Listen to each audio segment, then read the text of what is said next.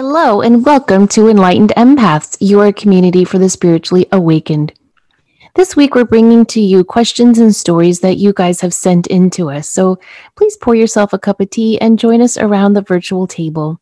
Denise, would you like to start us off? I'd love to. Hello, ladies. Your podcast brings me so much comfort. Thank you so much for putting it out every week, even during COVID. I'm having trouble managing my gift. I've developed my empathy and intuition to the point where I can see right through people to their true intentions. For years, I've denied this and judged myself for judging others. However, over time, I've been able to see that I'm rarely wrong. I'm tired of giving people the benefit of the doubt only to regret it later. This has led to me living a fairly isolated life.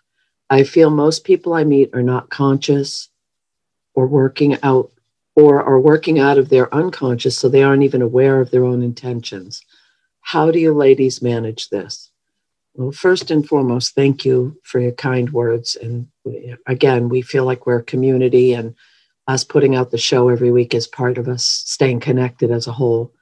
The uh, energy right now is very, very much about if it isn't real or true or genuine, there's no room for it. So I, I think this person is, is spot on with what they're feeling and also the isolation, not only from COVID, but from trying to figure out how do I navigate honoring myself, not to the detriment of someone else's truth, but also not being willing to be bombarded energetically all the time anymore. I agree 100% because if you knew how many times I say to myself, Denise, don't be judgy pie pants. Just let people be who they are. And, and it's a work in progress, I think, for all of us. But just, I would, my suggestion is be gentle with yourself keep going within and saying, you know, am I doing this for highest and best? Am I being kind? Are my intentions true? What do you think, Samantha? I think that's great advice. And I would also ask myself, do I need a hundred pennies or four quarters? You know, the old expression, mm-hmm. you want a couple of friends or a hundred acquaintances. How many friends do you need? If someone is bringing your energy down, if someone is disappointing you, you don't need that in your life. I would rather have no friends than friends that make me feel that way. Wouldn't you? True. True. So I think this time of COVID is a time when our cozy, comfy walls and blankets that we've adorned ourselves with through the years are being shed and we're exposed. And not only are we exposed, but we're seeing other people exposed. And so, yes, we have to be gentle with that energy because people aren't at their best right now. You know, everyone's high stress, high fear, high anxiety. And so we're seeing kind of the best and the worst of people. So I would say, you know, cut yourself some slack, cut the friends in your life some slack. But at the same time, it's a double edged sword because some people, you can cut them all the slack you need and they're still a sword, you know? Right. And and I think it's important this isn't about being an empath or sensitive, it's being a human being. That it's not just oh these people are trying to to push my buttons or whatever it's different this is that uh, don't you feel like we're at this big turning point with just seeing people for exactly what this person said seeing people for who they really are and a lot of times I'll, I'll literally do this i'll say you know what namaste thank you so much for being in my life but i'm going to take a step back now and i'll say that to myself i don't say that to other people but i i think that's an important thing right now in in this shift is am I honoring myself as well as the other people that I'm dealing with? Yes. And to look at people and think, you know, are they a reflection of what I need in my life right now? Exactly. I've been thinking for a while of doing a show called Are You a Consonant or Are You a Vowel? I don't know if people would enjoy that show because I have a weird, you know, English mind, but I always think of people are some people are consonants. They're stubborn, they're rigid, they're black and white and they're thinking, and others are vowels and they go with the flow and they work in teamwork and they love to combine with other letters and they just roll with stuff. I want okay. vowels in my life, not consonants. Okay, so to have that kind of a relationship with vowels and consonants, you're definitely a writer and you're definitely a wordy person because I don't think I've ever thought about letters that way. well, think about it. Like the letter it's Q, true. the letter Q is a pain in the ass because the letter Q only gets along with the letter U. True. Everyone else, the letter Q is like, screw you, I don't want to be around you. But you take the letter Y, sometimes it's a consonant, sometimes it's mm-hmm. a vowel. It's super cool. It will go with anything. See, I think we should all strive to be a Y. I do too. Why not? all right, I'll put my geek glasses down and move on. Our next question says, Hello, let me introduce myself. My name is Brian, and I'm from Scranton, Pennsylvania. I'm a music theater teacher, musician, and poet. I recently started the spiritual transformation, and I'm loving every second of it, although it is very scary. I found your podcast while trying to find my way after realizing I'm an empath. I binge listen to get as much information as I can. I wanted to reach out to you because you have said that you are a Catholic. I grew up a lukewarm Catholic and three years ago decided to go full on into Catholicism, believing every doctrine and teaching. Whew, that's hard, even if they didn't sit right with my gut. With this new transformation I'm going through, I'm realizing that I am embracing things I have been taught all my life were evil and displease God. I know they aren't evil, I feel it in my gut, but I'm still scared on this journey. I also just checked out Doreen Virtue's website because I heard of her on one of your psychic teachers podcast and was shocked to find out she is now speaking out against New Age spirituality. Boy, is she ever. I was wondering if you have any advice or have had a similar experience when you went through your spiritual awakening.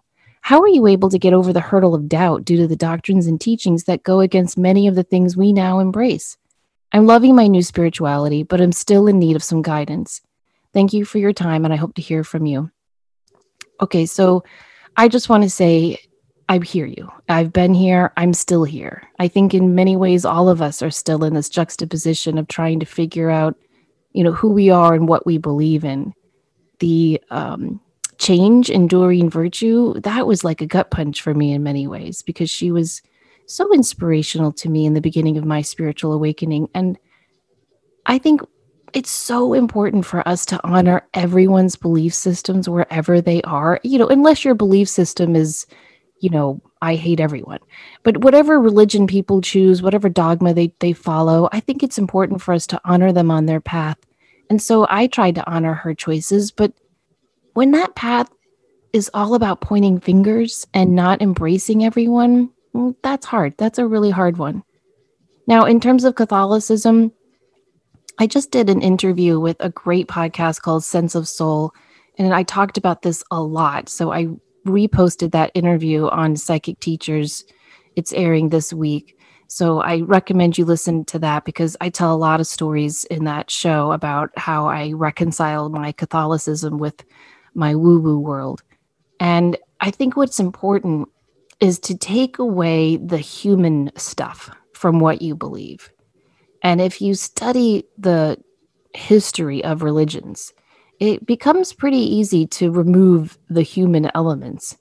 And if you just focus on what is the message of what I believe, what is the true message, not how it was interpreted through the years, not how it was bent and amended and changed to fit different racial views, different political wars, but what is the ultimate message? And it's what you'll find is a good message of love one another, of treat everyone like you want to be treated, of love yourself, of reach and strive for God, whatever God is to you. And I think if you do that with any religion, whether it's Catholicism or Judaism or any religion, you'll find that the message is the same. It's the golden rule, it's inherent in every religion I've studied. And so I don't know that any of us can be a perfect anything you know, like to be a perfect Catholic or embrace all the dogma of a religion, maybe you'd have to like clone yourself as Thomas Merton and join a monastery. Although even he believed very strongly in Buddhism and loved the Eastern practices. So no one is perfect in their beliefs. That's why I call myself a cafeteria Catholic. If I were to go in front of a board of cardinals of the Vatican, would they excommunicate me? Probably. However, I still enjoy sitting in the pew of that church and knowing that the comfort of the Mass that has washed over me every week for years is always there available to me. And that is one way I gain sustenance. There are many other ways I gain sustenance in my spiritual life. But if it works for you, I say embrace it and to hell with the naysayers and the judgy pants. Would you call it, Denise? Judgy pie pants? Yeah, judgy pie pants. Yeah. I love that. and and just do what works for you. As you, as long as you're coming from a place of light. like that priest told me when I went to confession about my mediumship and intuition studies. He said, as long as you keep God at the center of all you do, you are committing no sin. And I think that's very, very true. I agree. That was very, very well stated, everything that you brought up. And I mean, I was also brought up Catholic and I've shared this before, wore a crucifix well into my 30s, went to Mass, did all those things. And my problem, not my problem, but my, this is the things that we talk about and that we do and, and what we share. It's really my own personal here, it's a reflection of who I really am. This is my core self that I believe this, I, I live this. And when Doreen Virtue all of a sudden said, That's all not true, that's not real, that's evil, that's this or that, I thought, Were you never true to who you really are? And I think during these times, whether you're in a, a traditional religious setting, whether you're out in nature, having that connection with divine, it's very, very much about am I living my truth? Am I uh, connected to all that is? You you can put any any label, any name, any whatever you want to do to call it, and that's beautiful because that's your belief. And I think the part of this transition we're all in is respecting other people's beliefs, other people's paths, and saying that works for them, it doesn't necessarily work for me. I agree that the the ritualism, the the um, this is a weird way, weird, weird way to put it, but like the memories of the church, growing up in the church, and if you go in, it, and I have to be honest, it really was difficult for me when they changed the mass. I did not like that because it was breaking that tradition.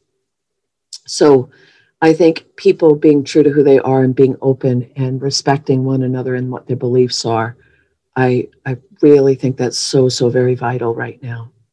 Yeah. I always think about, you know, when it's my turn to go through those pearly gates, although I don't believe that's what happens, but you know what I mean. Whenever it's my turn and I get to go in front of, you know, whoever God is, uh, is he really going to be like, or is she really going to be like, you know, I had you baptized a Catholic, and the Catholics are against A, B, C, D, all the way to Z, and you didn't really uphold that. So, what do you think I should do with you? Like, is he really going to say that? I don't think so. It's the same well, argument I've had with priests and nuns my whole life. When Gandhi got to heaven, do you think Jesus really was like, yeah, thanks for bringing like a whole revolution of peaceful resistance and uniting India, or trying to at least? But you know, you weren't baptized Christian, so down you go. Well, see, that's never made any sense to me. No. That because you're in a, a specific club, you get in and nobody else does. It just doesn't make any sense to me. Well, what it, remember the American Express logo? Membership has its privileges. Mm-hmm. In order to be a member of something, the privilege comes at the price of excluding others. Ooh. And I don't believe that any creator is about exclusion the creator mm-hmm. is a creator, which means inclusive and ongoing. And mm-hmm. so, again, I recommend you take out the human elements of your faith. But we as humans, we need faith. We are mm-hmm. always searching for it. Look at the earliest cave drawings, they were drawing religious symbols that were religious to them at the time. We need a faith. It's how we feel connected to source. And so I wouldn't say, you know, don't throw the baby out with the bathwater but do choose aspects that work for you and and go with it. And you know you're always going to find someone to tell you you're doing it wrong. Mm-hmm. all right i'll get off the soap. No no no it's, it's a beautiful message. Um, our next one says i'd love to get your input on an experience i had. A few years ago on the eve of my 35th birthday i was lying in bed but not asleep and i heard two women speaking but i didn't recognize the voices it sounded almost like I was in a cafe as I could hear the clinking of plates and glasses. They were speaking about a woman who died. One said to the other, It's so sad. She was only 35. The other one woman responded with, So young and so pretty. Then I heard a gunshot so loud and real that I jumped up. I looked around, and my husband and cats were in the bed fast asleep. The window was closed, the lights were out. I sat for a few minutes and thought, this must be about me and a possible premonition of my death. Six months later, I received the horrific news that my beautiful friend had taken her life with a gun. She was 35 years old. I didn't make the connection at first, but when I did, it frightened me. Was this a premonition? Who were these women I heard speaking? Can I connect with them again? Am I not supposed to?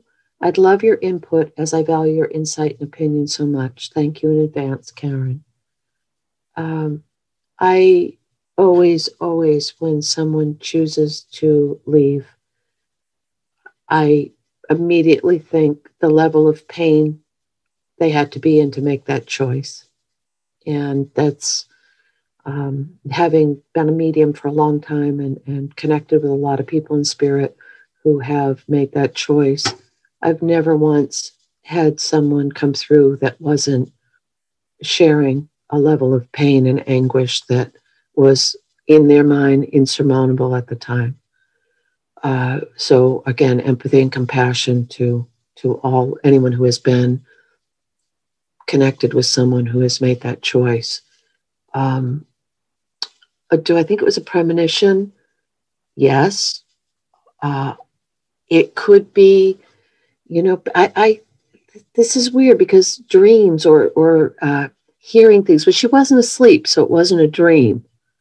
So she was in that lull space where we're really able to connect with uh, that's that's that magic place of you're kind of half in, half out. It's like going to to a, a semi hypnotic state or a trance state. You're still cognitively aware and conscious, but you've lowered that to be more receptive to messages coming through it would be interesting to know uh, how intuitive. Well, obviously, she's very intuitive to be getting in this this level of connection, and I would say yes, you could connect with them again, because or connect with spirit, or connect with guides, or connect with your own higher knowing, and that's a personal choice if you're supposed to or not. But I think it's important that just because we have a premonition not to hold on to was i supposed to do something with that? Was it just it could be your your intuition and your uh, consciousness connecting with divine and saying this is a path you could choose to take if you'd like to. Well i think big powerful events i think that they tend to bleed through the dimensions. Do you know what i mean? Like when they yes. have that big and emotional impact and when I first read her email, my first thought was that was her higher self talking to her guide. Mm-hmm. It was just the first thought that popped into my head. And it reminded me several years ago, my sister and I were visiting our older sister for the holidays. And so we had to share a room. And we were laying in bed. It was the first time we'd shared a room since we were little kids. And we we're just sitting there talking. And finally, we fell asleep. And we heard two women talking. And Courtney turned to me and she was like, Do you think Tara's still up? And I'm like, I don't know. She went to bed before us. And so it was just a murmuring, like, just, you know, like if you're laying in bed and you hear people talking downstairs. And so we got out of bed, we walked through the house. No one was up. We went back into bed. We still heard the murmuring. So we get out of bed and we went outside. We went into the front yard, the backyard. There was nobody around. And I really thought that was like our higher selves having a chat. And so when I read her email, I had that memory of that event with my sister. And I think that I think that our deaths are not necessarily planned, but I think they're known about on the higher levels about 6 months before we know about them on this dimension. And I think because this listener is so intuitive and empathic and connected to her friend, she was tapping into that. And I think that what happens is our higher self works to subconsciously prepare us for great and awful events like this. And I think those of us who are tuned in get little premonitions or snippets of it more so than other people. But I think that does not make us special. I think that just means we all can do that if we choose to tap into it. Right. Okay, our next question says This morning I was thrilled to look down at my phone app and see that there was a brand new Enlightened Empath podcast to travel with me on a drive to my mother's place. Both of your voices give me such a feeling of comfort and optimism as well as a raised vibration. Well, thank you for that. But this one, oh my God, this one, perfect timing. I have been intensely annoyed with a friend who is rarely honest about her feelings and has this annoying habit of texting me out of the blue with a chirpy invitation to have dinner. I, al- I always know she is really dealing with an abusive partner, but when I ask how things are going, she replies, Everything's great, and inevitably goes on to paint a rosy picture that keeps me at arm's distance. She eventually will text me some cryptic information about something he said or did that is utterly hurtful. And when I try to support her, she immediately responds with something along the lines of, We worked it out. Guess I was just being sensitive followed by a heart emoji, kissy face, smile. This happens time and time again. And I'm at the point where I know I must get real with her.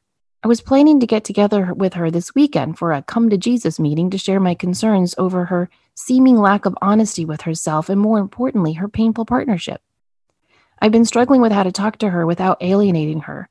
And your podcast on toxic positivity hit every nail on the head. Now I am ready for our get real talk. Oh, and then the bonus. Toward the end of the recording, you were both sharing such moving and important points about meaning and happiness that my thoughts drifted to my soon to be adult daughter who's applying to colleges. And this gave me inspiration for an off to college letter. Now I have the words I need to have a meaningful conversation with my friend and the inspiration I need to send my daughter off with the wisdom you both impart. Thank you for your humble and tremendous work. You touch so many people. Donna, single mom, budding empath, and child development professor. I love that. Well, thank you, Donna. I love this um, this story. I totally resonate with it. I think we all have had those friends who it's almost like a peep show. And I know that's really not the best metaphor, but that's all I can think of. Like someone you know, opens up their coat and shows us their heart for a second and then slams it back shut because they're too scared. And I think friends like this need the Donnas of the world. And I think that they peep and show little glimpses of who they really are to people like Donna because they know, they know, they know that their partner is hurtful. They know that they're in a bad relationship, but they are not ready to confront it they are much more comfortable hugging their illusions than their reality. And so you're right. It needs to be a conversation. And as you said, it needs to be a gentle conversation. But I think you also need to tiptoe carefully because, you know, if someone isn't ready to face a reality, they will project all that awfulness onto you. And so you have to be prepared if you if you do this at the wrong time or in the wrong way, I think you have to be prepared to lose this friend. And you have to ask yourself what's what's worth it to me? You know, do I want to keep helping her put a band-aid on this or do I want to rip off this band-aid and expose it and help her to heal? That choice is up to you. But I know in my own life when I've you know, I'm kind of a tell it like it is person and so if someone comes to me with issues like this again and again and again, and they don't respond to my truth that I'm trying to hold a mirror up and show them, you know, sometimes those friends will walk away. And, you know, that's hard. But what's more hard for me, I can't live with falsity. I cannot live around inauthentic people. I just, I really can't abide it. And so I think you're doing the right thing for her. I just think you need to be cautious and careful about how you proceed with sharing this with her. And it needs to be, I mean, you are a child development professor, so I'm sure these are all wasted words because I'm sure you know how to do this appropriately and gently. But don't you think, Denise, that sometimes people really love their illusions more than their truth? Yes. And I'm going to take a different stance on this just for a second. What really jumped out on me is that she, the, this person is really dealing with an abusive partner. And if this person is reaching out with a cryptic information, that's a that's a, a cry for help. That is, we don't know if we don't know the level of abuse, we don't know the level of isolation. Is the cryptic note because she doesn't have personal control over her phone or her email, or she's being, you know, because I, I think it's important to remember, and I love, love, love that this woman is saying that she's ready for the get real talk and being gentle because what I'm picking up on and, and having, you know, talked with a lot of people who have bet, tried to get out of abusive situations, there's a fragility of, and I think this friend is hiding it, but it's also um, it's a cry for help, very, very much so. So knowing that because of that living in that situation wears people down, and the fact it's actually a beautiful tribute to their friendship that she is reaching out and feeling safe enough to do that. And my my advice may be be patient, be kind, let her know that you're there for her and she'll find that strength to be able to make the changes in her life. Yeah, really well said. He reminds me of a line from a Shirley Jackson story where she writes, He was a cold wind to the bone. Ooh. That's how that partner reminds, I don't know, that's just the feeling I get. And I just know, I remember when I was in graduate school, I had a really good friend and she was very, very much in love with this man. And I went out with some friends one night and I saw him with another woman making out. Ooh. And I was like, what do I do? Do I tell her? And and I remember thinking, okay, Samantha, if this happened to you and someone saw your boyfriend making out with another girl, wouldn't you want to know? And I was like, hell to the yes, I would want to know. So I told the friend and I lost the friend. Right. And she recently connected with me on Facebook and they're married. Oh. Yeah. So I've learned that maybe not pulling off the band aid is the right thing.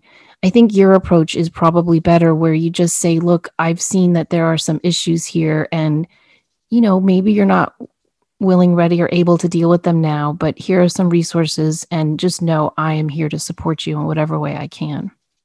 Right. But I also love, you know, setting those boundaries of I'm here for you, but I'm not a dumping ground. I can't just listen to if you're not it, uh, because what might the energy behind this sounds like Donna really wants to empower her friend. Yes. She wants to empower her to stand up and say, you don't need to do this. You you have other options. And it there's it's it's eggshells on the floor with this kind of a situation. It's it's never easy. No, it never is. But I think I think she's a good person to approach oh, this. It's, and it's it's just you can tell you can feel the compassion behind the note. And if I mm-hmm. could just add a lighthearted PS to this, Denise, I have files of notes for my going off to college letter for Olivia. Did I ever write it? No. No, I did not. And it really bothers me. I need I I know I still can, but the whole going off to college thing was so ruined for us by this darn COVID because first it was August, then it was September, then it was no, you're staying home. But yeah, I think those going off to college letters are important. And I'm yes. honored that we were a part of that inspiration for her. It it's also a great way to help you process that huge, huge transition and rite of passage in your own life. Yes, Yes, true. All right. Okay, our next one. Hi, ladies. I was listening to an old Community Connections episode, and I'm so happy you shared a listener's email about how they were growing in their spirituality, but their partner had no interest. I'm going through this exact same thing with my husband. To say we are deeply in love is a severe understatement. I've never doubted he's my forever person. When we first got together, and up until about a year ago, when I started my spiritual journey, we were both atheists who believed we all just cease to exist after death. We just have this life, and in the end, lights out, nothing after that. While my husband still believes this, I just can't anymore. When it comes to talking about spirituality, life after death, or anything related to these topics, we just can't see eye to eye.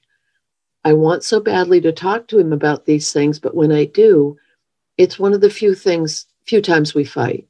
He believes it's all ridiculous. He'll say that since meeting me, he wishes so badly that we did have souls that could be together forever, but he just can't believe it. When my husband would belittle my beliefs, I said to him something along the lines of, You don't have to be on this path with me and you don't have to agree with me, but I need you to respect me and my decision to do this. I need to feel that even though I'm going this way and you don't understand it and think it's stupid. You s- still love me and respect my intelligence. It made a huge difference. You ladies definitely nailed it when you said anger comes from fear. When it came down to it, he was afraid. He was afraid I was going to change and grow away from him. He was afraid I was going to be way over here and he would be way over there on the opposite side of the spectrum. Honestly, I feared the same thing. But now I think one day we will argue beautifully about this stuff one day.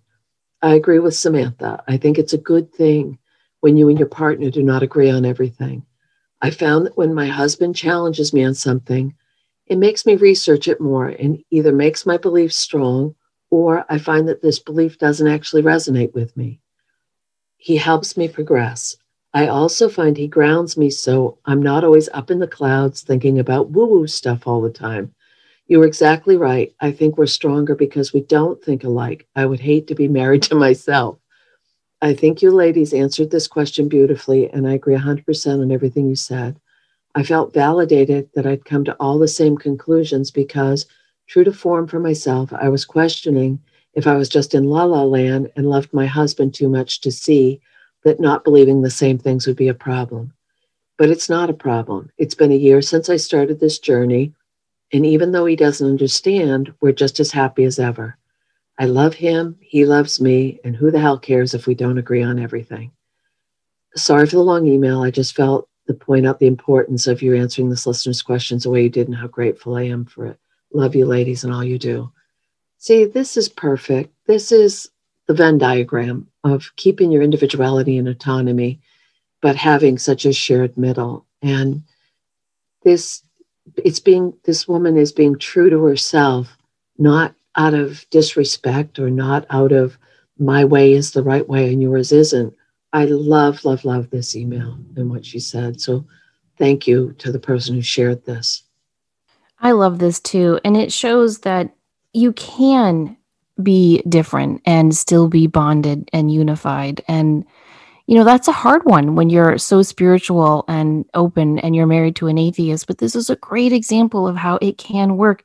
And it reminds me of that beautiful marriage poem by Kahlil Gibran uh, from the prophet, you know, where he says, Let there be space in your togetherness. Mm-hmm. She's exemplifying that beautifully. Okay, our next one says Dear Samantha and Denise, I have experienced what I later learned was a vivid dream. I saw myself lying down on my bed with the book I was reading on my chest, The Alchemist. Ooh, I love that book. Then I turned around and saw my grandmother calling me and telling me to follow her to the hallway, which I did.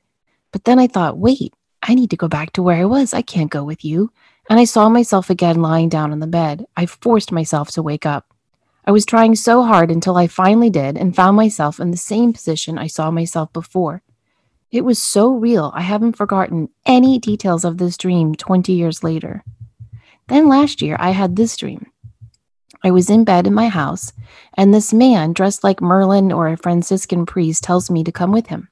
So I wake up and follow him downstairs, and we both stand in front of a big bay window that I have in my kitchen. We see a lot of people coming towards my house walking slowly. I know they are all dead, but I feel they want something. I felt protected with him. I wasn't scared at all. He then started saying, Don't worry, she will help you all, but she's not ready yet. At that moment, I felt I had to go through a lot of training and get ready so that I could help them. I've had a lot of other strange dreams. I've heard voices of kids calling in the early hours of the morning. I thought it was my own children calling me from their room, but it turned out that it was not them.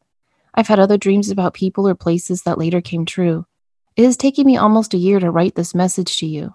You've given me a lot of light and knowledge that has helped me connect the dots of all that may be happening, but I'm still not sure. Blessings to you and your family.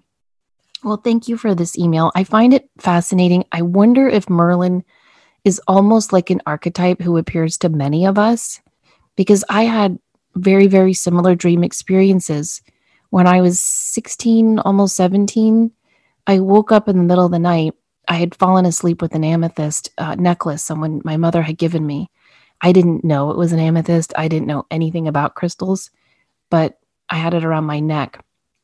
She bought it for me because it was shaped like a paintbrush. And at the time I was going to be an artist. So anyway, I fell asleep with this amethyst necklace and I woke up and I saw what looked like she's describing either a Merlin or a Franciscan priest. He was wearing the brown robe and had the long beard and all of that.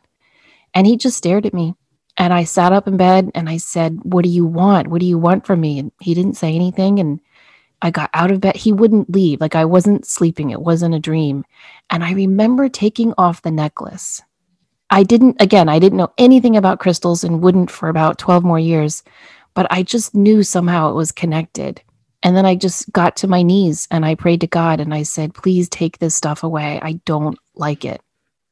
And, you know, I didn't see a full body apparition for years after that. So God does answer prayers, even, even some that we want to take back.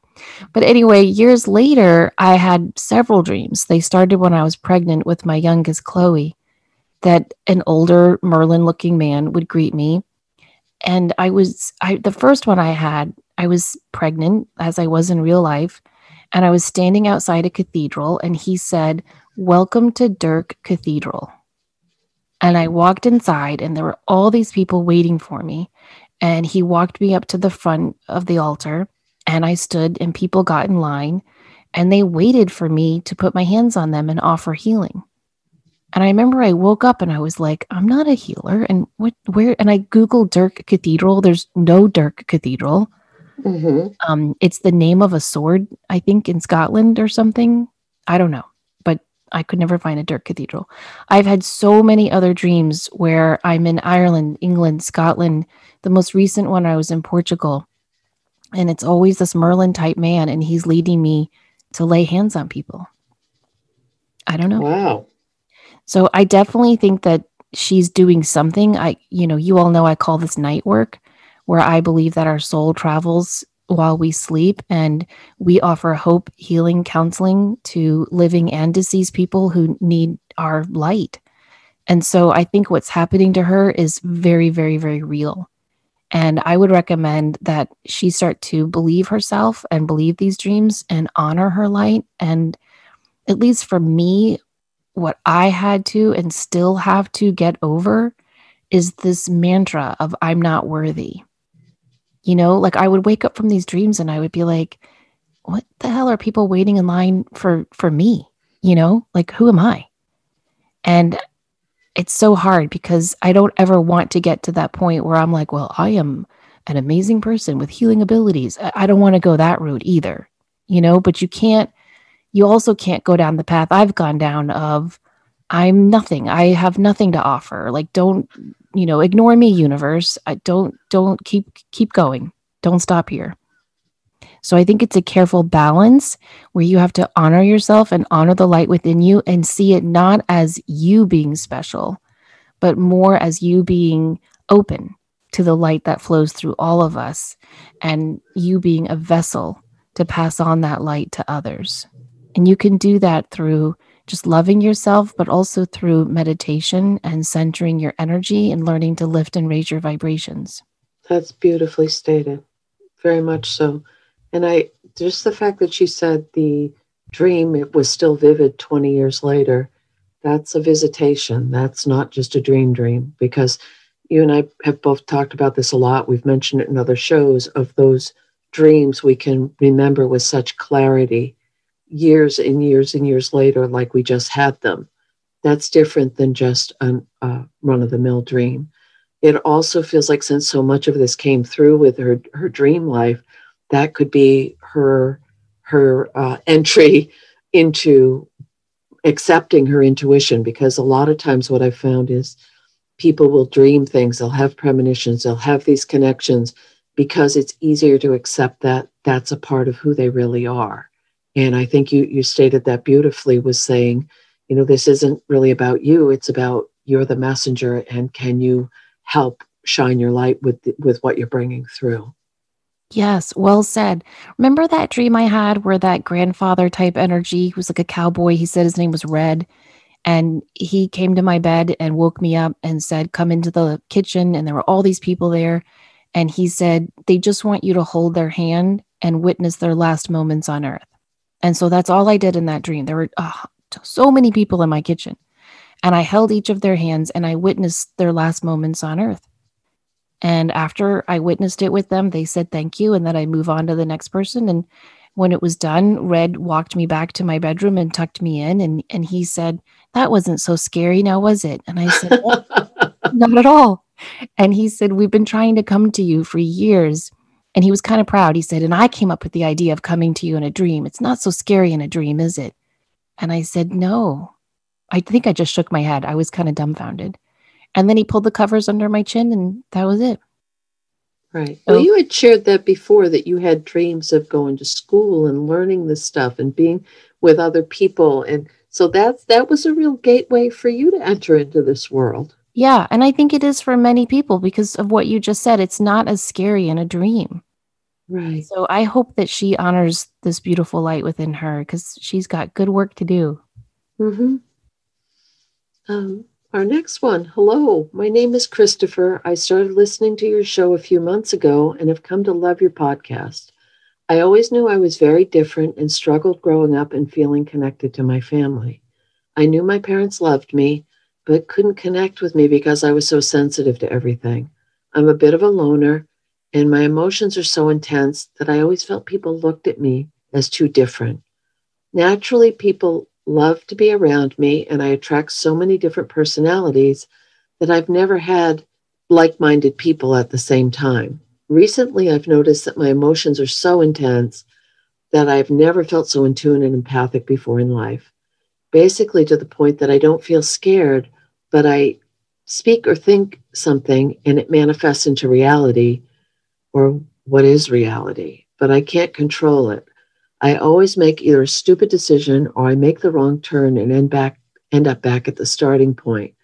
I feel it in my grasp and I'm trying to let go of what I think is my old self that clearly is self-sabotaging. I seek clarity and am always looking for the next move. I've overcome huge setbacks, but my heart never changed. I was held at gunpoint from a man I didn't know. When that moment happened, I instantly froze and had an out of body experience, and something took over me and yielded me to walk away from the man. He followed me out of the lobby of the hotel and eventually turned away and left me alone. After I was out of danger, I rega- regained control of my body and ran into traffic from panic of what had just happened. I knew right there I was destined for a bigger purpose. I'm constantly seeing 1111 everywhere. And right before it happens, I know to look for it. I love your podcast and would forever be full of gratitude for any insight you could offer me, for I feel lost at times and I try to turn off the feelings, but they're clearly not going away but becoming stronger. Thanks for letting me share a small chapter of my beautiful life. Sincerely, Christopher. Keep inspiring the world. You truly are gifted. Well, thank you, Christopher. And it sounds like you're you've you've found your like-minded people um, with our community here on on the show. And it's interesting that the catalyst was that uh, i over and over and over and samantha and i've talked about this of something so extreme happening in our lives that it's almost uh, a trigger to say oh there's my wake-up call. I think the fact that you're embracing your intuition, your empathy, your compassion, your, your truth is so vital for what's happening in this shift that we're all experiencing right now. If our ultimate goal is to come together in unity, one way to experience that is truly, truly to step into our own power, light, and purpose and accept ourselves for who we are as highly sensitive people. I wouldn't want to trade being wired this way for anything. And it took me decades to accept that. So I think that what you're sharing and sharing your light, and the fact that when you said you're a chameleon, that you have you you you know like-minded people, but you also are able to uh, connect with so many different types of people. I think that's what we all want. We all want to be able to see that light in each other and relate to it not based on on demographic, not based on like-mindedness, but more as as human souls on the planet together. Beautifully said, Denise. I love that. And welcome to our community, Christopher.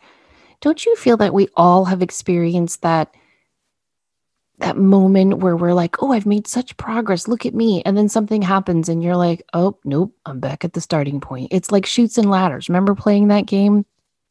And yes. you get almost to the top and then you'd slide all the way back down. I think that's part of the human experience. But what I have found is even in those chutes experience of the ladder game of life, when I do get back to that starting point, I'm different and I am stronger. And I'm sure Christopher is too. And so I just hope he doesn't judge himself for those those moments where we feel as though life is one step forward, two steps back. Because every time we are given a challenge and it feels like we're back at zero, we're given that challenge with new tools we've learned in the interceding moments. And another good point that he brought up was being a loner. And I found during this this COVID, during this switch, during this transition that we're all in, a lot of us are be- because of necessity or because it's just the way things are right now, but needing more of that time alone to recharge. And maybe that's been a blessing in all of this is it's normalized our need for singularity while we're trying to connect with other people. That's a gift of this pandemic year. Is I've learned that I am a loner and I love people. I'm an ambivert and it's okay to relish in your solitude. And I think that's something all empaths need to need to know. I know in my family of origin, being an introvert or a loner was really looked down on. You know, I don't think I don't think you dealt with that so much in your family. I feel like I feel like your dad always supported that in you. Uh, but but I was the one that was wired differently. Yeah. Like if you met my sister and brother, you would be like, "Wow, where the hell did she come from?" Well, I think that's something. yeah, my sisters have actually asked that of me. I think that that's something all empaths have in common. We feel like we're the different one in the family. Right. And learning to see that as a strength is such a gift. Okay, our last one says Hi, Samantha and Denise, listening now to the November connections and wanted to share a story that resembles almost exactly what happened to another listener. Three years ago, I was walking down the street where I lived at the time to my yoga studio, and a man passed by me. I could tell his eyes stayed on me for a second, so my impulse was to walk faster and avoid eye contact. I got to the yoga class and went through the flow, this was during a time in my life where I had two energy vampires who were very close to me, constantly draining every last ounce of my energy. I left the class feeling a little bit lighter, but still pretty low. As I was walking back to the house I was renting, I passed by the man again. It seemed like he came out of nowhere. And he said, Excuse me, miss, I feel like you need this. He handed me a stone. I looked at it and said instinctively, Oh my God, you're right, I do. And he said, Do you know what it is? I said, Yes, thank you so much. And he smiled, and we both continued walking in opposite directions. The truth is, I didn't know what the stone was, but I knew I needed it. I looked it up, and it was jasper. I'm sure you know jasper provides protection and absorbs negative energy. It then got me thinking, hmm, he knew I needed protection. So I started to investigate my life and think, who do I need protection from? I then identified those two people and realized that ever since they entered my life, I became so tired and sad. So I cut ties with them energetically and physically. I eventually went no contact with both of them and left that little town I'd lived in and moved on to a better career, a gorgeous apartment, a lovely boyfriend, and I live by the ocean, which restores my soul daily. I believe very deeply that if I didn't cut cords with those two people, I'd still be stuck in that town, tired, isolated, too drained to focus on myself and what I wanted for the future. Three things I want to add.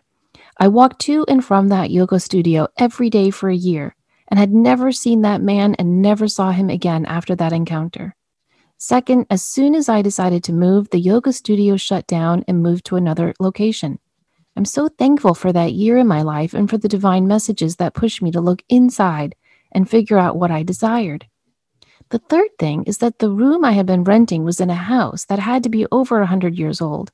My room was actually like an attic.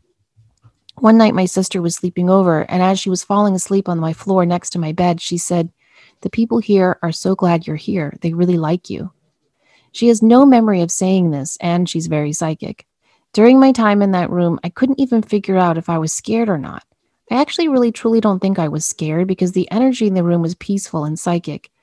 It's where I learned about my powers as an empath. It's where I had such highly psychic dreams and received many messages. One morning I woke up and couldn't fall back to sleep. I felt this nagging thought to go make an Excel document and chart how much I'm making compared to how much I'm working. And I was like, no, I want to go back to sleep. But I felt a powerful voice say, We're not letting you go back to sleep. This is too important. So I got up, went downstairs to where my computer was, and made the chart. My jaw dropped. I was so being taken advantage of by my workplace, and I didn't have health insurance from them and barely made enough to feed myself. P.S. No worries, only three years later, I'm now a college professor with amazing health benefits. Another thing I felt that upstairs room gave me was my fire back. I kept feeling like such a I kept feeling like I had lost my fire and was being taught how to get it back. The point is, such wonderful and perfect and beautiful things can happen when you're open to receiving messages and receiving help from the other side. I remember constantly saying out loud, I need help. Please, please, please help me. So I just want to share that because I felt so excited when I heard that similar story of a man who was maybe an angel handing another listener a stone she needed. And then, Samantha, you started talking about us needing to take the initiative step of asking for help. I'm so thankful for the two of you on this beautiful Thanksgiving morning. The year I spent in that room is also when I found your podcast. Sending love, Kristen. Wow. Isn't that an amazing series of events, Denise? Oh, I love that. I, I absolutely love it. I think it's great. I mean, she had so many synchronicities, you know, finding the man and finding the crystal. And, but, you know, the universe, our guides, our angels, they can only take us so far. We have to do the real work. And she did that. You know, she could have just taken that stone and been like, huh, and kept it in her rock as like a lucky stone. Mm-hmm. But she didn't do that. She took that and said, I know this is a message. And look at the profound changes she made in her life, extricating herself from energy vampires, getting herself out of a town and a job where she felt stuck and undervalued and unappreciated. And look where she is now because she took those action steps. So, this is just a great story and a wonderful example of how when we ask for help and then take action on the help we're given, miracles occur. Thank you guys so much for sending in these wonderful stories and questions. Don't forget if you'd like to share our on our next community connection show in January, the new year. I can't believe it.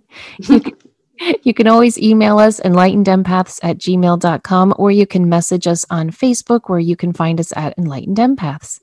We hope you guys have a beautiful, happy, miraculous week. Don't forget, as always, to show up, do great work, and share your light. Take care.